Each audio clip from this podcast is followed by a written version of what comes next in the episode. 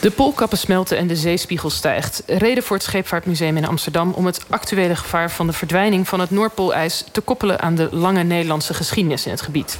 In de tentoonstelling De strijd om het ijs. En te gast daarover zijn conservator Diederik Wildeman en emeritus hoogleraar Arctische en Antarctische studies Laurens Hakkeboort. Welkom Diederik en Laurens. Dankjewel. Dank. En Diederik, uh, om met, jou te beginnen. De tentoonstelling gaat over 400 jaar Nederlanders in het Noordpoolgebied. Hoe begon het? Waarom gingen wij daarheen? Uh, nou, Nederlanders zijn naar het Noordpoolgebied gegaan... Uh, omdat ze in eerste instantie dachten dat dat een goede route naar Azië zou zijn. China, Japan, het huidige Indonesië. Ze verwachten daar heel veel interessante handelsgoederen te vinden. En ze hadden bedacht dat de route over de Noordpool eh, veel korter zou kunnen zijn. Wat het ook is. Alleen ehm, de expedities uh, ja, die stuiten op de grenzen van het mogelijke. En dat is ook een van de thema's van de tentoonstelling. Ja, wat, wat zijn eigenlijk de grenzen die het gebied stelt? Ja, en uh, de beroemdste poging is die, uh, heeft geleid tot de overwintering op Nova Zembla...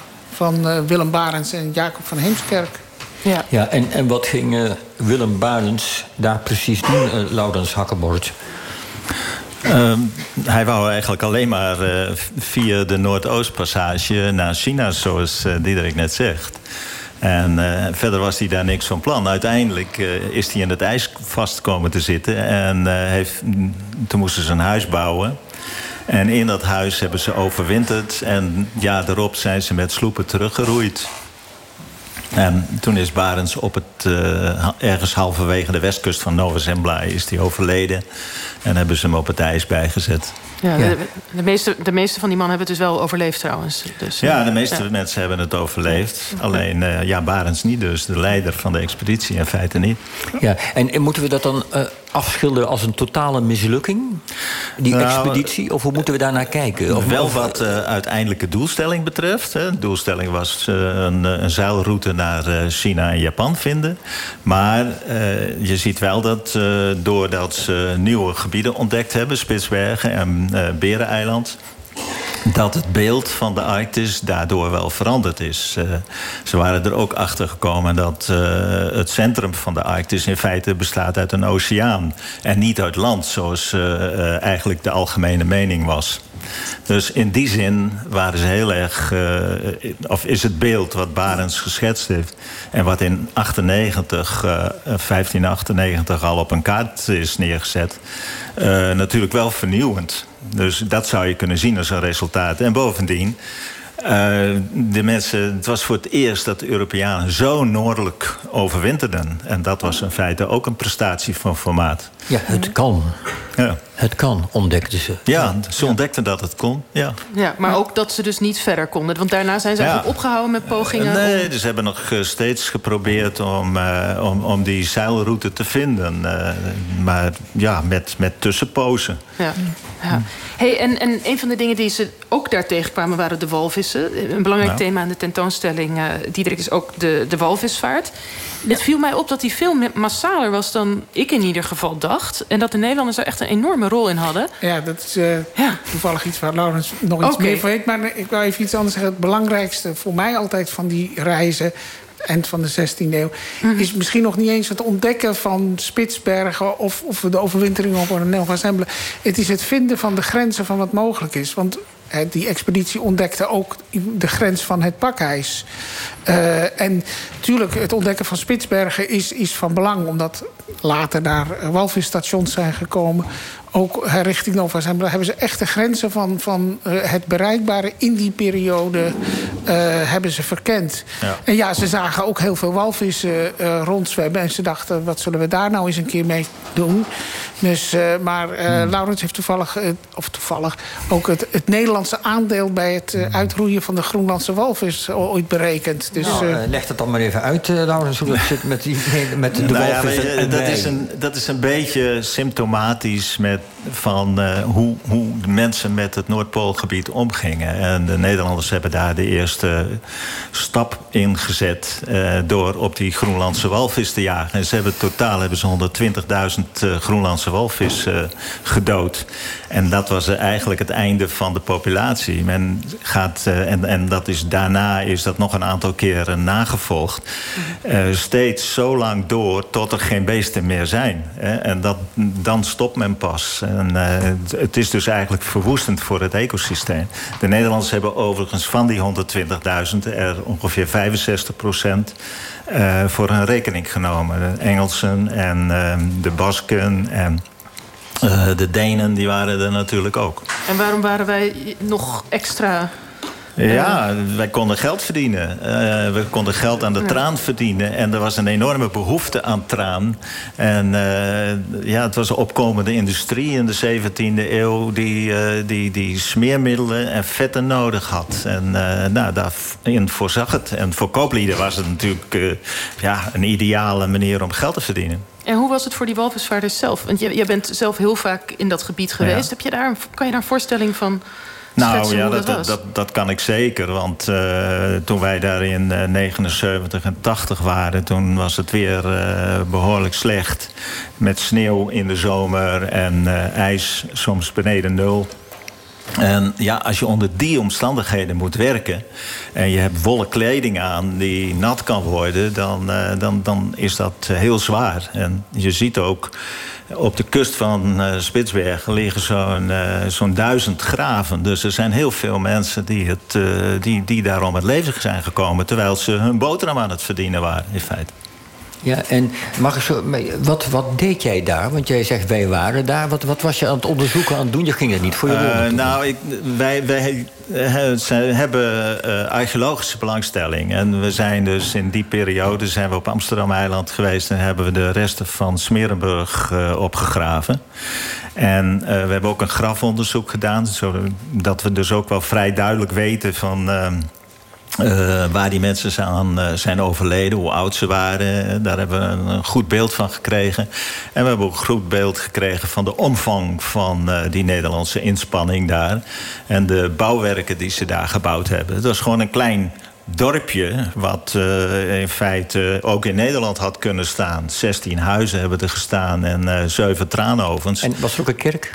Sorry? Was er ook een kerkje bij? Uh, er wordt wel. Uh, er, zijn, er zijn documenten waarin er sprake is van een dominee die met de vloot meeging. Of die dan een eigen kerk heeft gehad, dat denk ik niet. Wij hebben er in ieder geval niks van gevonden. En als je, ja, en als je nu die, die, die, die, die trek naar de Noordpool ziet, hè, over, over die 400 jaar, want jullie hebben 400 jaar bestudeerd. Wat, wat trekt ons dan? Is dat alleen exploitatie en winzucht, of valt er ook nog iets goeds over te zeggen? Uh, nee, nee, er zijn uh, heel verschillende redenen om naar de Noordpool te gaan. Um, een van de andere reden is dat bijvoorbeeld Nederlanders aan het eind van de 19e eeuw het idee hadden: uh, ja, wij zijn niet meer in het Poolgebied aanwezig. Andere landen zijn daar, doen daar expedities. En iets wat we nu ons bijna niet kunnen voorstellen. Ze uh, waren, ontdekten dat Nederlandse, oude Nederlandse namen op kaarten verdwenen. En dat, Spitsbergen bijvoorbeeld. Spitsbergen, Nova Zembla, andere gebieden. En uh, er zijn toen uh, wetenschappelijke expedities geweest... maar die ook tot doel hadden om plakettes uh, achter te laten... op strategische punten. Om te zeggen, wij waren hier veel eerder dan jullie. Heeft dat geholpen? Ik kan me niet voorstellen dat mensen dat nee, serieus nemen. Nee, het heeft niet echt geholpen. Maar ze hebben er een flink aantal op Spitsbergen, op Jan Mayen-eiland... en ook rond Nova Zembla. En sommige liggen daar nog steeds. Ja. Um, en ja, die wetenschappelijke expedities, die hebben natuurlijk ook wel... Hè, dat was ook wel een trend, want de Pool was natuurlijk een beetje een witte vlek... Uh, voor meteorologisch, uh, voor andere waarnemingen. Dus er zijn ook uh, expedities geweest. En ja, in het Scheepvaartmuseum, de tentoonstelling... zijn ook hele bijzondere stukken te zien over die expedities. en het ook het... het Noem eens eentje. Nou, een van de meest bijzondere dingen is dat we van een, uh, het internationaal pooljaar uit 1882, 83 uh, foto's hebben die nog nooit aan het publiek zijn uh, getoond. Uh, een van de expeditieleden die het Noorderlicht moest bestuderen, Henri Ekama, kreeg ook een opleiding tot fotograaf. Er zijn 25 glasnegatieven van en die, ja, die, die zijn nooit op deze manier geëxposeerd. En van deze man hebben we behalve het, dit soort materiaal ook nog eens een keer zijn kleding. We hebben zijn polsschoenen, zijn jas, zijn broek, ja. zijn muts. Dat zijn dus die, die, die verschrikkelijke wollen kleding waarschijnlijk waar ze... Ja, nou als je het ziet, dan denk, je, denk ik dat het nooit zo volledige kleding kan zijn. Want uh, heeft, het is maar één broek en zo. En dat, is, uh, dat ziet er niet echt dik en dicht uit. Mm. Maar voor, vooral dat fotocollectie, uh, ja, die is fantastisch. En dus nog nooit getoond. Ja. Nou, er was ook wel een klein beetje een ontwikkeling geweest natuurlijk in de kleding. We hebben het dan over eind van de 19e eeuw. En ik heb het over de 16e en de 17e eeuw. En veel ontwikkeling is er niet geweest, veel aanpassing is er niet geweest, maar uh, toch wel iets. men ging wel veel meer over op katoen. En uh, minder, uh, had minder wol aan. Ja. Hey, en Laurens, jij, hebt, jij bent dus decennia al, al te vinden op de Noordpool. Ik vraag me nou af, die klimaatverandering die neemt enorm toe nu. Het gaat, het is, men zegt dat het het meest te zien is op die polen ook. Daar gaat het het snelst. Heb je dat ook met eigen ogen kunnen zien? Ja. Uh, alleen al, we zijn op de plek geweest dus waar Barens overwinterd heeft. En we hebben de fundamenten van, uh, van die hut van hem gezien. En toen wij daar naartoe gingen, was de Karenzee helemaal zonder ijs was totaal geen ijs te bekennen. En uh, nou ja, we weten dat Barends met zijn schip in het ijs raakte. Dus in die zin is er enorm veel veranderd. En dat zie je op Spitsbergen, zie je dat ook. Baaien uh, die anders bedekt zijn met ijs, die zijn niet bedekt met ijs. Uh, je ziet dat de gletsjers terugtrekken. en met andere woorden, die grens die het exploitatie mogelijk maakte, die, die ijsgrens, die gaat steeds verder naar de Noordpool toe. En je ziet ook dat die exploitatie van het Noordpoolgebied steeds verder naar het noorden toe uitbreidt. olie en gas worden nu gewonnen in plek, op plekken waar vroeger ijs lag. Ja. En je ziet ook de ijskap op Groenland, die zie je smelten. En nou, de gegadigden staan allemaal al klaar om daar uh, mineralen te gaan winnen. Ja. En laatste, laatste vraag voor jou dan, Diederik. Als je een voorspelling moet wagen, hoe ligt de Noordpool er over 400 jaar bij? Nou, 400 jaar is wel heel erg ver. Uh, het is ook de aanleiding voor de tentoonstelling. Is wat er nu in het Noordpoolgebied uh, bezig is. En hoe zijn we daar vroeger mee omgegaan. Mhm. Dus uh, dat, dat is ook wel de kern daarvan.